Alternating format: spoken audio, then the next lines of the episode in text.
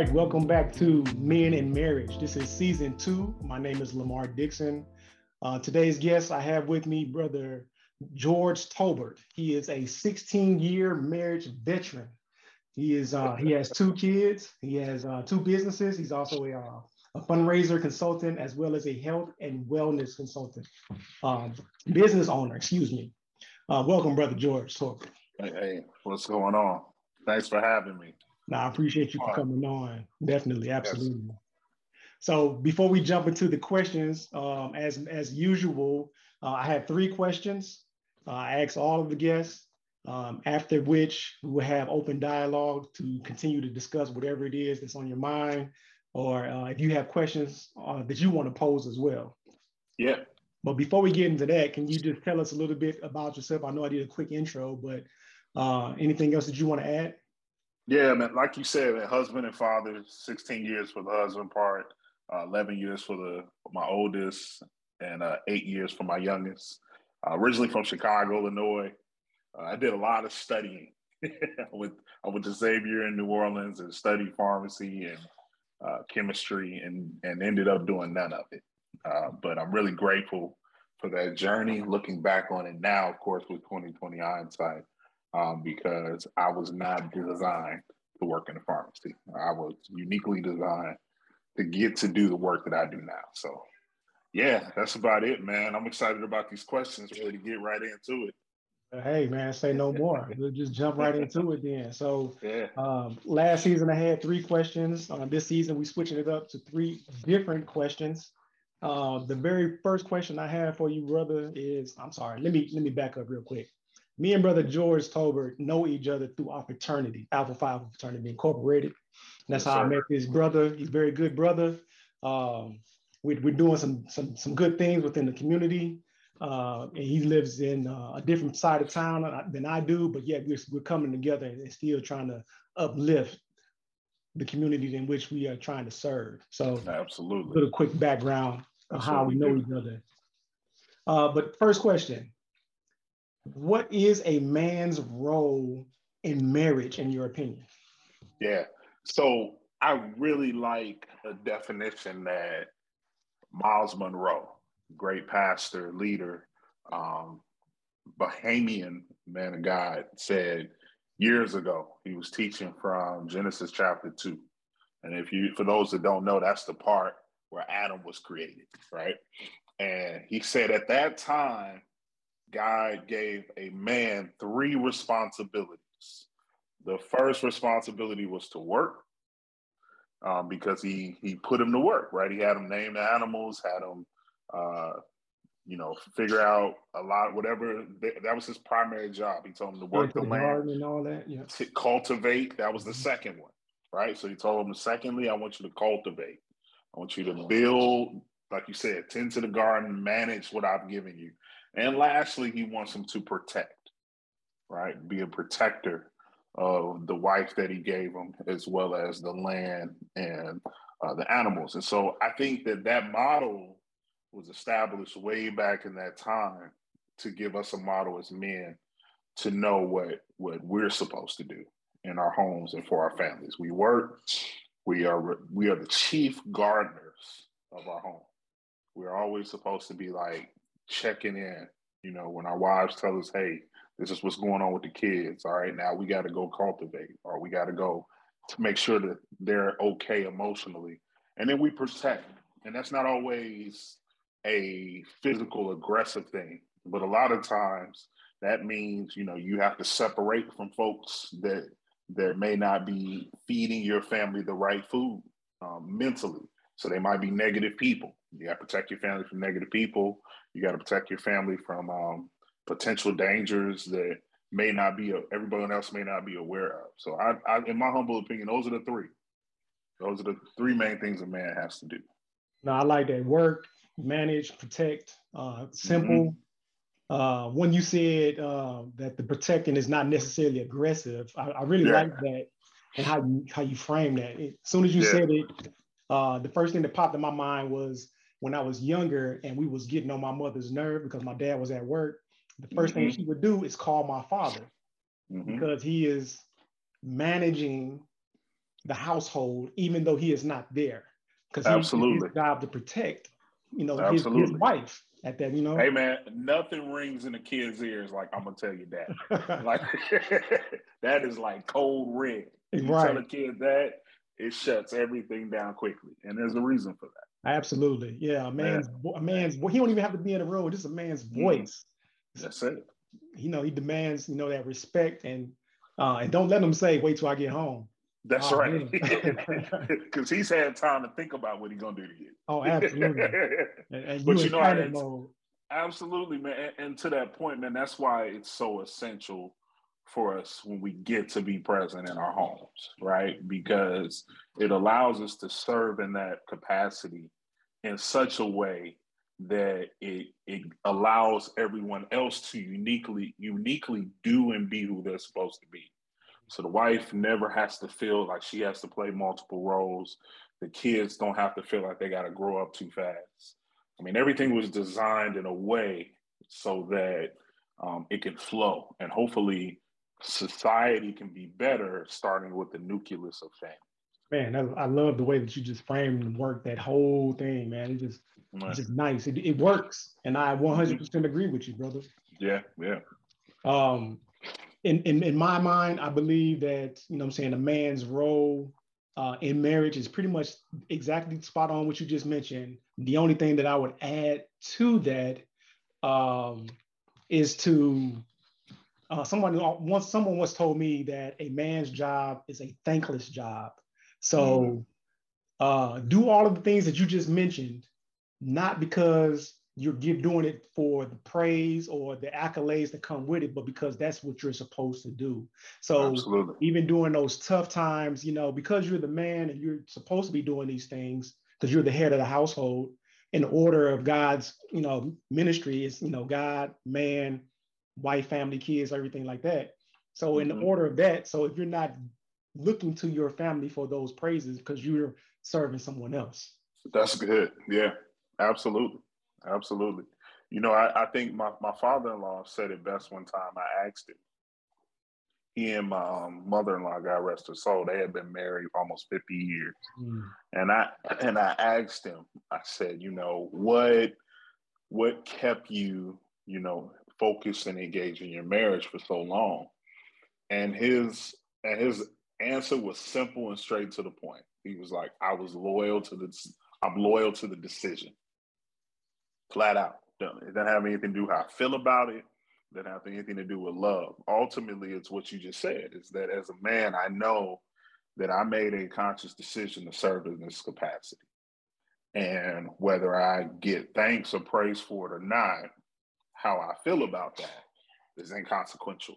Like, and and those are the things that like will help us as men yeah. as we go through each day like right as we as we as we face each trial as we you know work with the members of our family and and we feel that pressure that only a man will ever know um, we don't run from it because of the loyalty to that decision Man, that's that's even more powerful than what you said before. well, he, he, he said it, so I, I goes. I know, I know. that, those are wise words, man. You said yeah, almost fifty years of marriage, man. That's yeah, loyal yeah. to your decision. That is that is loyal to the decision. Yeah, yeah. If a person's trying to lose weight, it's not it's not. Do I feel like going to the gym?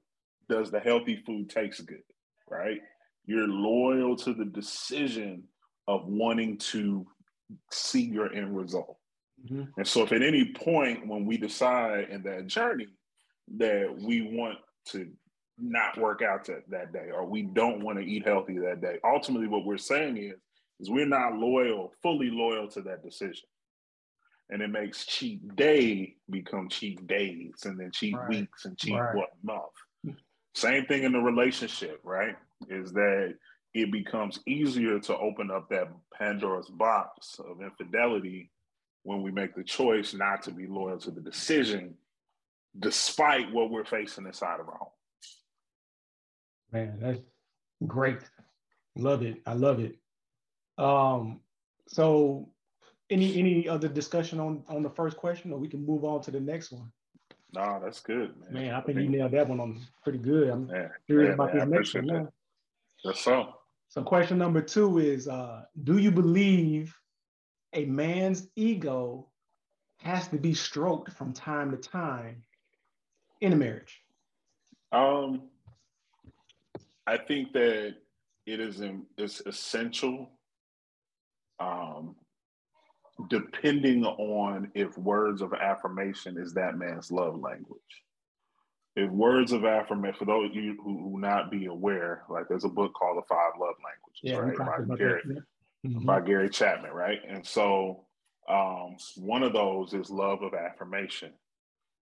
If you if you try to stroke an ego of a man whose whose love language is not words of affirmation, you might just be going through the formality of things. Right. And it might, of course, blow smoke up him and make him feel the machismo of being a man, but it may not pierce his heart the way his real love language actually would.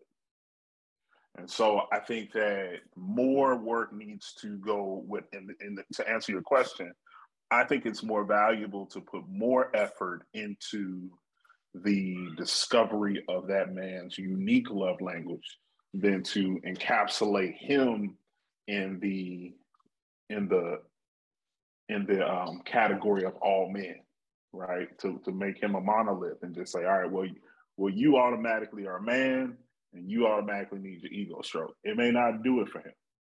Right. And to be aware that like sometimes that can change throughout the course of his development as a man. So what he needed, yeah. yeah. So what he what he needed at, when you met him in his early twenties, he may not need, and it may be those those words of affirmation in his ego stroke. And the reason why I say that is, is because physiologically, a man's testosterone drops by the time they get to 35, 40, into their 50s. Um, their self confidence is, is statistically known to drop as well. And then it may be at that point in his life that he does need to be reaffirmed and his ego needs to be stroked. But when a man's at the height of his testosterone in 19 to 25, he's ready to jump off a building. You can't tell him nothing. Right? right. And so, and so I think that, you know, it just depends on the man, number one. And then secondly, it depends on the where that man is in his in manhood. And is that essential to him uniquely to receive? So so let me let me hit you with this. Yeah, yeah. Oh, I understand what you're saying, but let me let me say this. What if, like as you mentioned, a man and anybody really, a man or woman, their progression in life changes over time. You know, right. what you liked, you know, 20 years ago is different than what you like now. So right. The ego could be a multitude of things. You, you mentioned the five love languages. So I can have the, one of those five love languages, you know, each different part of time in my life. And I need my ego for each one of those love languages stroked, mm. you know, per se at different times in my in my life. Exactly what mm-hmm. you're saying. But mm-hmm. if I needed the words of confirmation you know, earlier on, that's my ego because I, you know, grew up and that's all I heard was words of confirmation, words yeah, of affirmation. Yeah.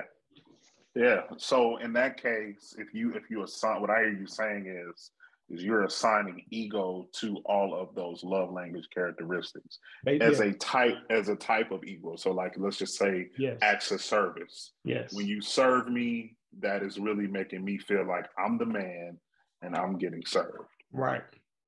Um, I think I think that could be true as well. And if you put it in that context, then yes, you would need your ego stroked. Um, but I also believe that um,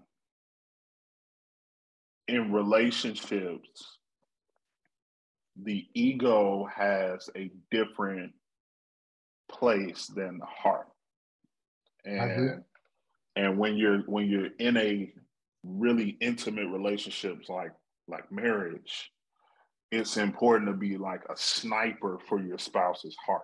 Like that's what you're always aiming at. Now granted if you hit the ego you're going to get some bonus points as well. You're mm-hmm. winning in their book they'll feel good. Yes right? I think however in that same vein if you aim directly for the heart you'll get more out of them in return and you'll see a greater return on your efforts because there's been many times in my marriage where my wife may have done something that may was was supposed to stroke my ego, but because I was either too hard on myself, I wasn't even able to receive the ego stroke. Right. Right. But if she served me, and that's not only an ego stroke, but it is a love language.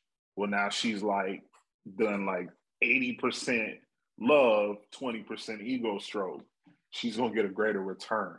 And I'm mm-hmm. gonna feel a greater return out of that. Right. And so that's that's why I say, you know, of course, on the surface level, absolutely. Every man does need to know that he's still the man, he is the man, he's uniquely your man.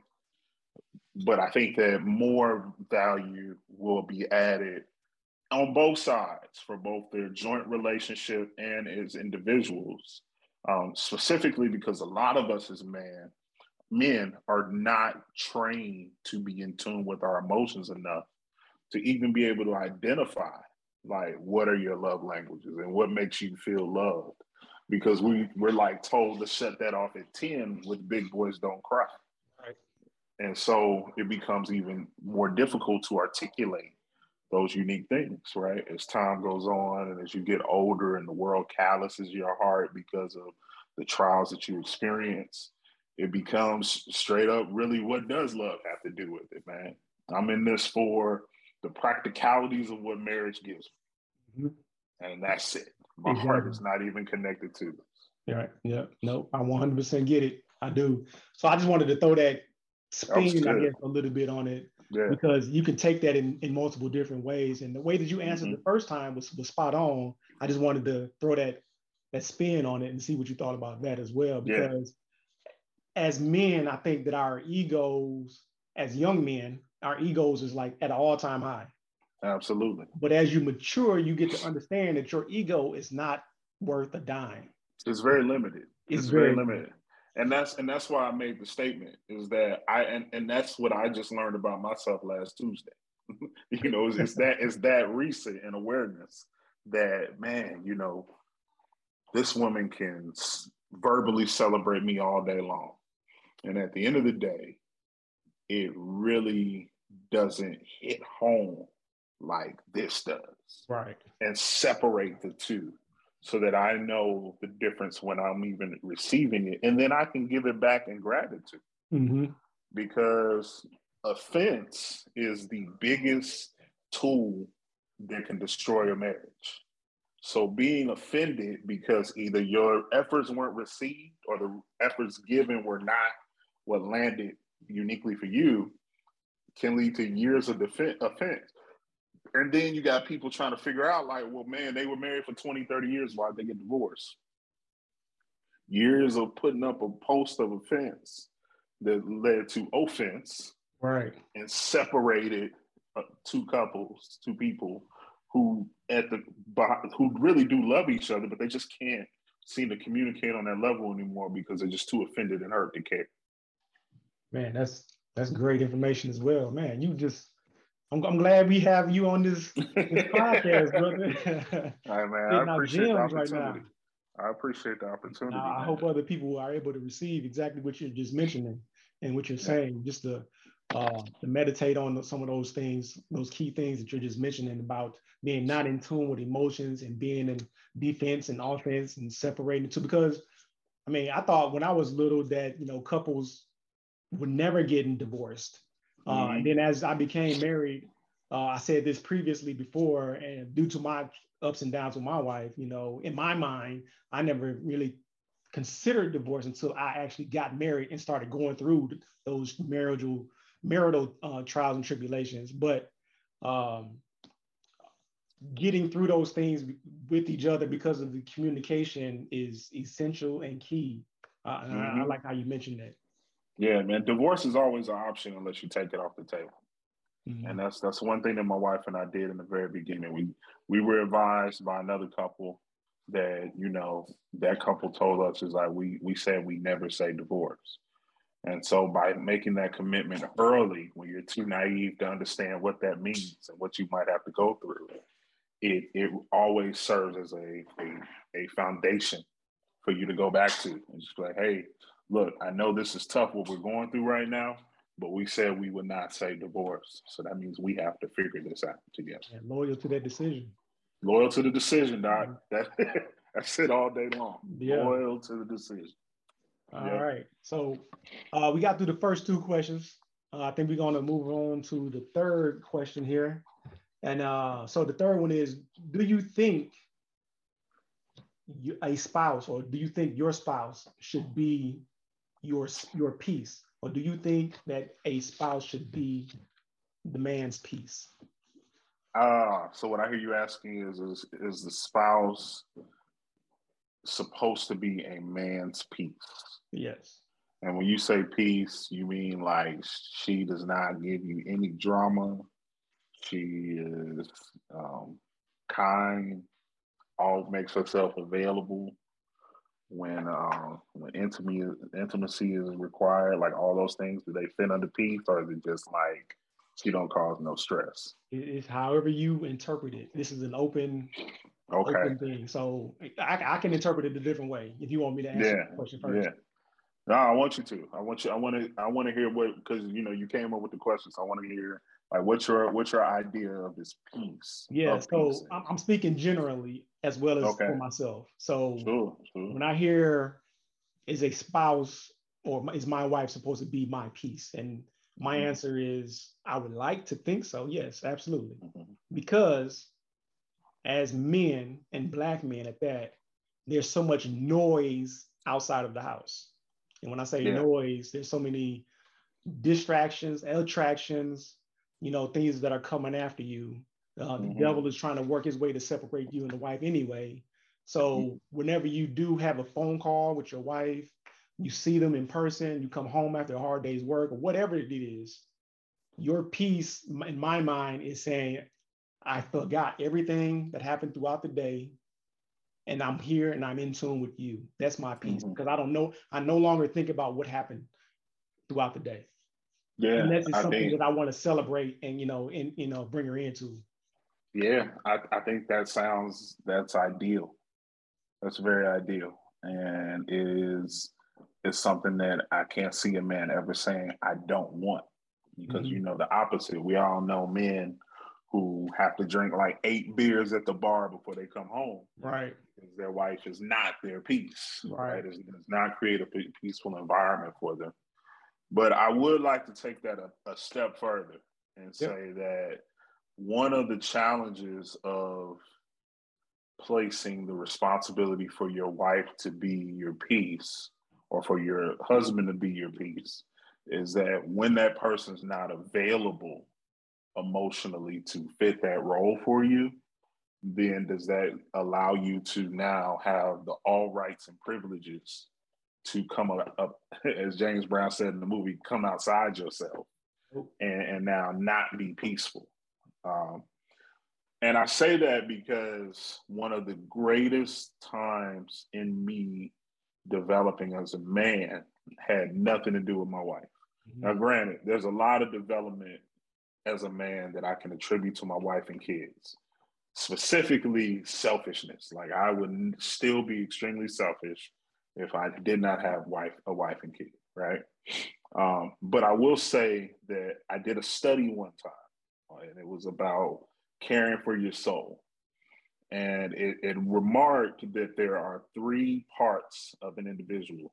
You have a sufferer, a strayer, and a self-righteous part of yourself. Now, if the sufferer feels the ills in the world and is sad about them, drags them down, sometimes even low to the point of depression. The strayer is the one that doesn't want to do anything righteous at all.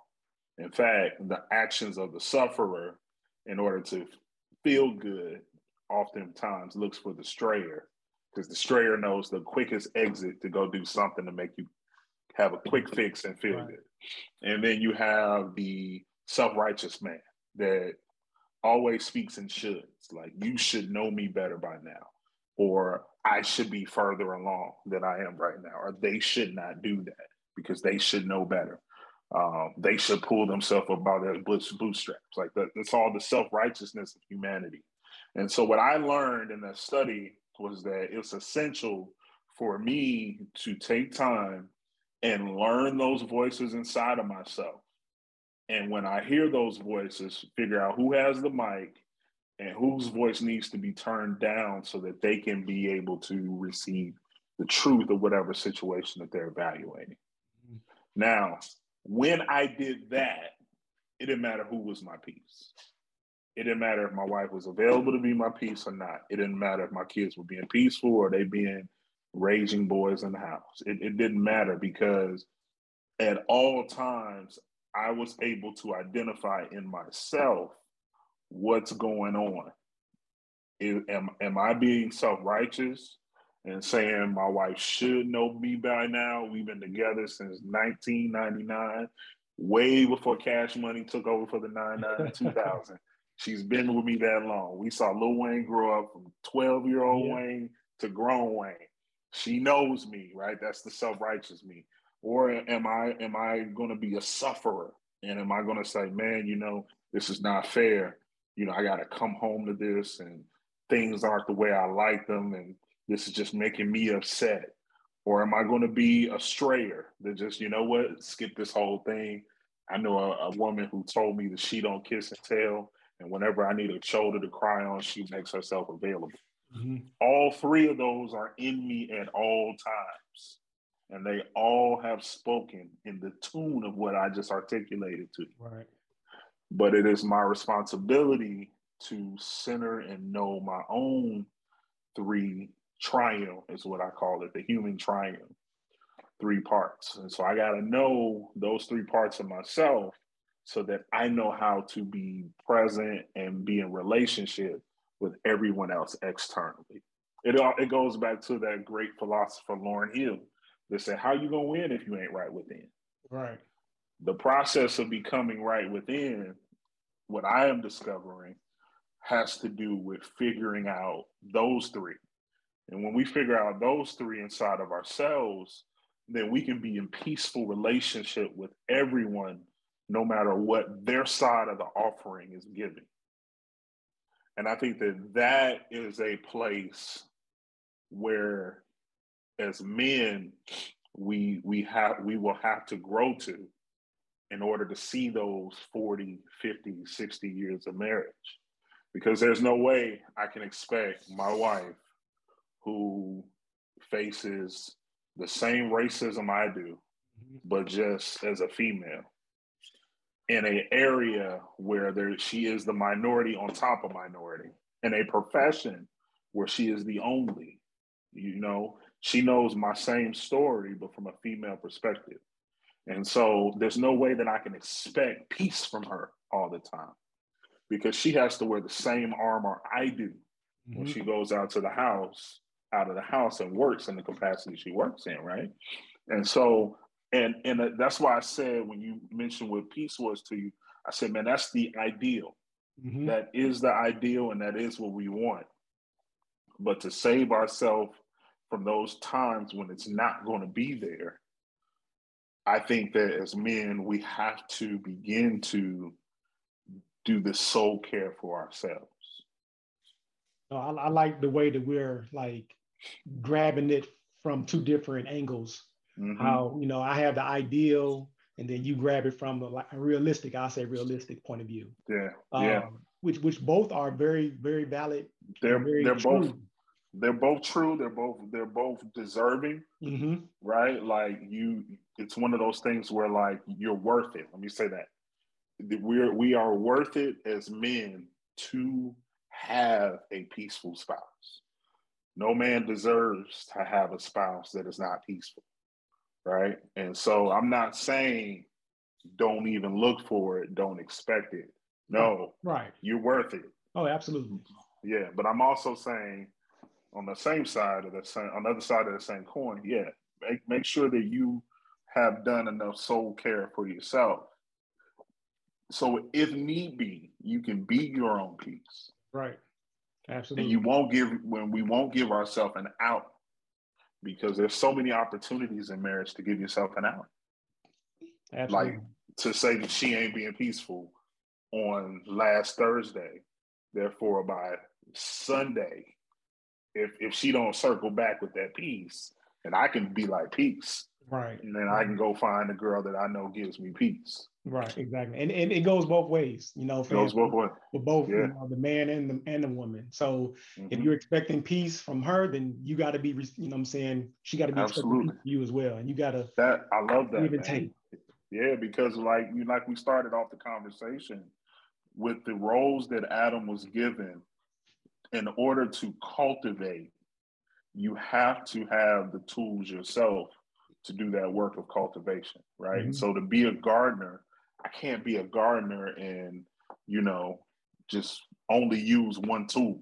Right. And I'm taking that same pick just in all situations, I'm using that tool, you know, and and it's important to know that yes, we have to if we're going to cultivate a good garden, make sure that we are being our, the peace for our wives as well.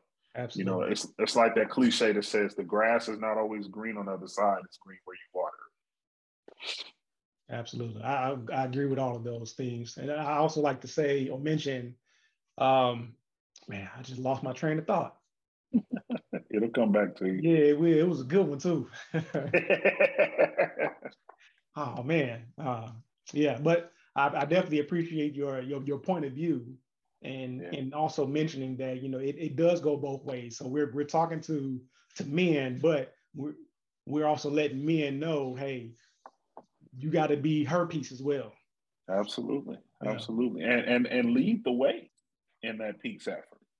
You know, I mean, there was a reason why, you know, the the commandments of of what to do were given to Adam first. It's not because Adam was better. It's not because he just because he had more muscle mass. It wasn't because of anything else other than the fact that the expectation is there on the man to lead the way in that. You know, I, that's why when you look at books of the Bible like Hosea, and Hosea was told to go marry a harlot in the in the in the streets and the representation of that was to represent how God always would be there for Israel to take them back. So even though they were an unfaithful bride, which she was, you always had he he's always there to take us back, right? And so in, in terms of uh, of our marriage, man, it, it was a it was something that was given to the man first. This is the task that I want you to take on behalf of your family. And if you can do it, like you said earlier, it flows from the top down. So if if, it, if the man does it, then the wife will, and if the wife does it, then the kids will, and the whole family gets to experience the benefit of that. Yep. And I, I remember what I was thinking also. So yeah, yeah, it, it basically exactly what you was just alluding to, but just like at a, at a job, if you're you know you work for somebody or you're an entrepreneur, whatever it is, I would not tell anybody to do something that I haven't done myself. That's right. So if I'm asking her to be my peace, I have to show her peace as well because I'm not going to ask you to do something that I haven't done or shown. That's right. As well. Yeah. Yeah. Otherwise, we'd be we would be digging from a a empty well. Right. Like she can't she can't pour out what's not poured in. Exactly. And and if and, and if she does, you can be guaranteed that it's going to be the most bitter taste and love you've ever. It's going to be it's going to be given out of obligation mm-hmm. versus given out of just love and gratitude. You know, obligate obligatory if that's a word. If it isn't, we just made it up tonight. Yeah, I'm but that one up. Yeah, it's like it's one of those. But basically, love given out of obligation, in essence, man, is the worst. It is the absolute worst to feel someone's loving you because they just feel like it's their duty. Right. You know, it almost looks like Celie with Mister in the color purple. You know, it's like she got no gratification out of spending time with him, and and he was just like she said there to do his business. You know, and so it, it's it doesn't be it doesn't breed for a loving, fruitful relationship at all? I think that all three of those questions you nailed on the head. Oh man. Uh, I definitely appreciate your insight and wisdom yeah. and even yeah, pulling man. from different experiences and people that, you know what I'm saying, maybe gave you a couple of gems, like the the very first one that you mentioned, which I still love, is loyal to the decision. Loyal to the decision. Sam Moses. Yes. Yeah. Yeah. That so uh, we, we we've come to the uh, the point to where it's now open discussion and dialogue that we can continue to have discussion on what we just mentioned or what we're talking about or if you have any questions that you want to pose we can have a conversation about those as well. So I, yeah I, the floor is yours. Yeah man i think you know i really wanted to drive home that whole point of the last thing that i mentioned about the soul care mm-hmm. uh, because I have I have literally found that to be one of the most beneficial tools in the last literally two years of our marriage. That you mean to tell me this entire time, this is how as a man I can be a thermostat in my home. Like I can literally control the temperature of my home if I am self-aware enough of what's going on inside of me because it's very difficult to not only just lead, but to show and be loving if we know that on the inside of us things are tumultuous. So, for example, you know, when I get hungry, I am not the nicest dude on the planet. Like I am, I get angry beyond hangry, and my wife will tell anybody, like when George hasn't eaten, I just move out the way, right? But what I what I ended up telling her one time is like, you know, I appreciate that you know that I get hangry and that, you know, it's best for you to just make sure to move out the way. But what would really helped me feel loved in that moment is for you to feed me. Like if you if you had the food already ready to prevent me from turning green, you know, and, and Hulk smashing the kids, you know, then then I think that that would you'd be killing two birds with one stone. You would not only be providing satiation and satiety for a man that's hungry, but then you'd also be feeding my love language of acts of service. And the return on that awareness only came from when I actually started listening to myself when I got hungry. Like, what was some of the, the, thoughts I was having? It was ugly, man. I was like, I would say stuff like, man, I don't think anybody in this house cares about me. Mm-hmm. My wife didn't even care about me. My, my kids just, they only ask me for stuff. Right. And this is ridiculous, man. I don't understand. And that's what was making me angry were the thoughts. It wasn't, it wasn't my stomach grumbling. It wasn't anything physical. It was my thought process while I was hungry mm-hmm. that was destructive. So now I've gotten to the point where when those thoughts start coming, I'll say to myself, man, that's really loud in my head. Am I getting hungry? Let me let me go get a snack or something. Right. And then once I do, then I was like, all right, well, I guess I can reevaluate that thought again and see if there is any truth to it. And now the reason why I'm bringing this up is it, it may sound kind of, you know, common sense like. But I look back on my parents' marriage, who were divorced each other after 33 years of marriage. And since they got divorced, I've been just like researching the annals of my brain, trying to figure out what happened. Because on the outside, it looked like a healthy marriage. If if, right. if face if Facebook was out then, they'd have the best profile pic and the cover photo to just to show everyone, hey, we're happy. But when I look back, I remember moments of my dad sitting there just being upset because he felt like he didn't have any help around the house from my mom. And I remember my mom feeling upset because she felt like she was working so hard and nobody was there to support her. Mm. So here they are venting all these frustrations to the kid who can't do a goddamn thing about it. Right when if they could have resolved some things with themselves and then had honest conversation with each other um, then things would be would may have been different the last thing i'm going to say is the other thing that I learned from those three things is how to effectively communicate through what's known as active listening or the imago dialogue. So the imago dialogue is a it means the heart of of God through communication, which is pretty much the same as active listening. When you hear someone say, "So what I hear you saying is," you're affirming that you you heard the message that came from your spouse clearly, so that you can re, you can retort with a response that speaks directly to their concern. Mm-hmm. And ultimately, because they feel heard, you speak to their heart. So you're doing two things at once. Like you saying what I hear you saying is is dot dot dot dot.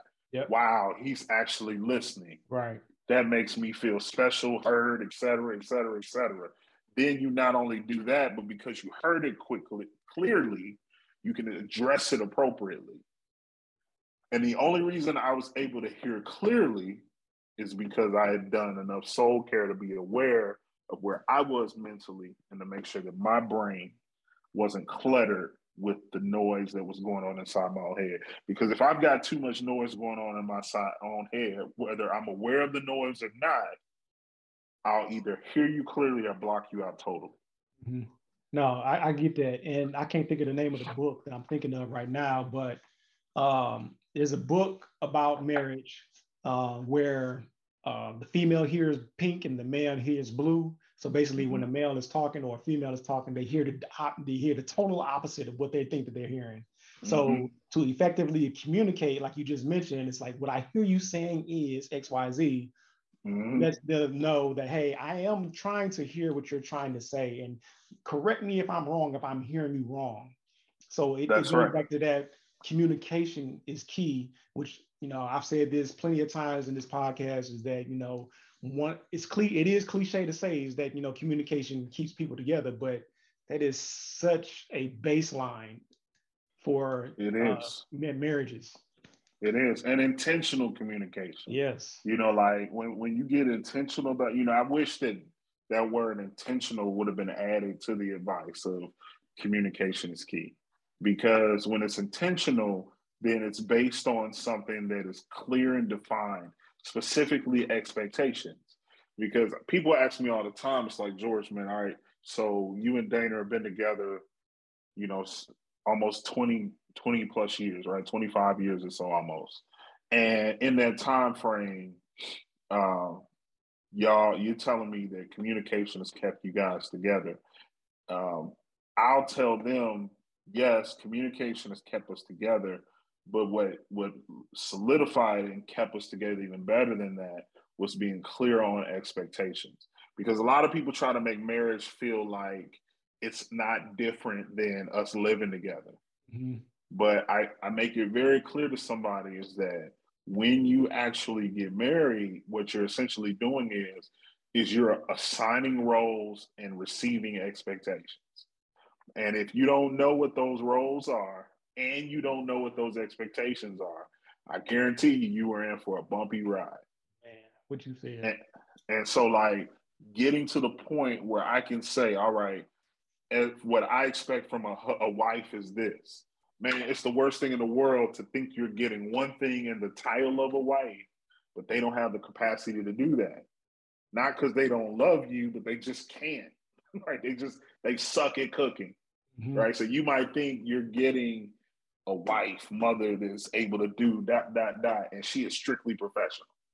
Like I am, I am straight career driven. I am, you know, social. But when it comes to this kitchen, this is kryptonite for me. And what does that mean for you now? Being that the expectation has now been let down. Right. And so again, this goes back to understanding, all right, you're going to have this is where those, the triune of a man and a woman come into play, where that self righteous part of you is going to be like, she knew when we got married that the expectation was for a wife to do this, this, this, and this. She should have cooked, should have took a class or watched some Rachael Ray in the afternoon or something to learn a recipe or something. So that I mean, she watch all these cooking shows all the time. She don't like she ain't learned nothing in all these years, man. All I see her doing is watching shows and turning them off. But she don't turn on the stove after she turn off the show. Like all these thoughts are are going through your head, and it's like, all right, you've had the mic long enough. Let me take this self righteous hat off and give her grace. Where is she winning?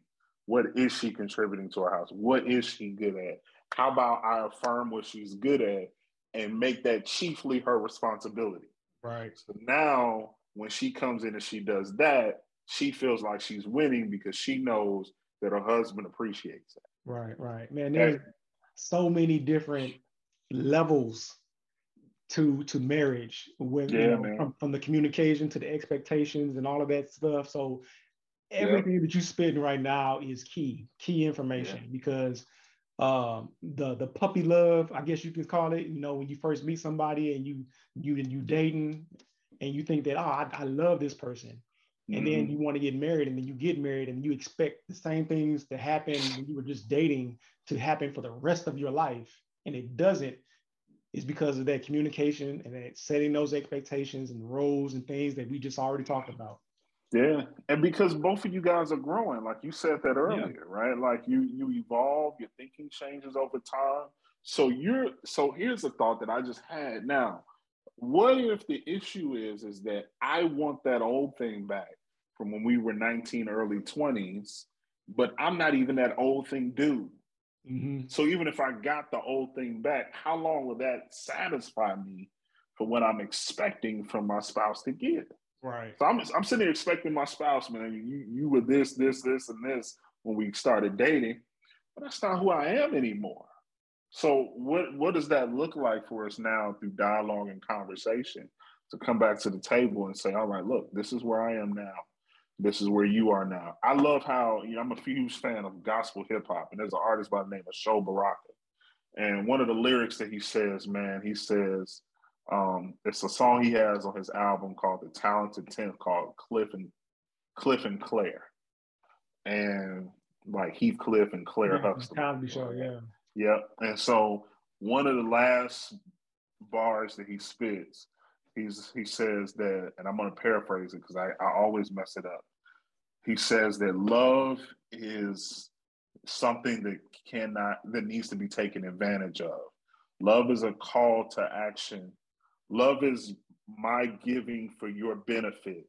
It's a call to action, even when the other person ain't feeling it. So, love always requires for us to step up in a position of of service and, and giving and action, even when we don't really understand or feel like loving. That's why when a person says they fell out of love, it's like, well, you were you you really weren't in love.